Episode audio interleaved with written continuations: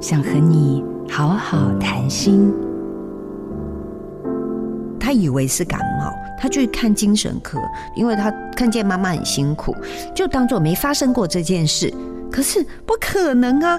忧郁症不是说你看精神科吃完药你就好了，他毕竟他不是感冒哎。因为整个社会哈，对于呃忧郁症这个事件，百分之九十的人是不理解的，所以我又要自己想办法去找资源了。那我那个时候呢，用了一个很好的方法，就是倾听。哦，就这样，我就听了好几年呢。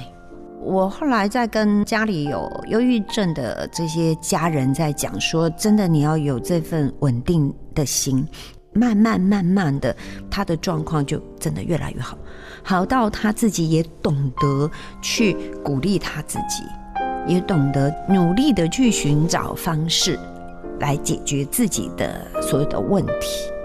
原来倾听是不二法门。唯一哈，我们陪伴的人啊，一定要做到的就是耐心的倾听。有时笑一笑，有时哭一哭，像小孩子一样又何妨呢？我是谭爱珍，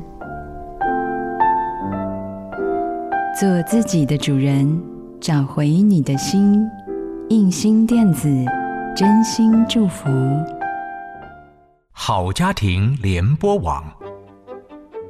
中部地区古典音乐台 FM 九七点七，北部地区 Bravo FM 九一点三。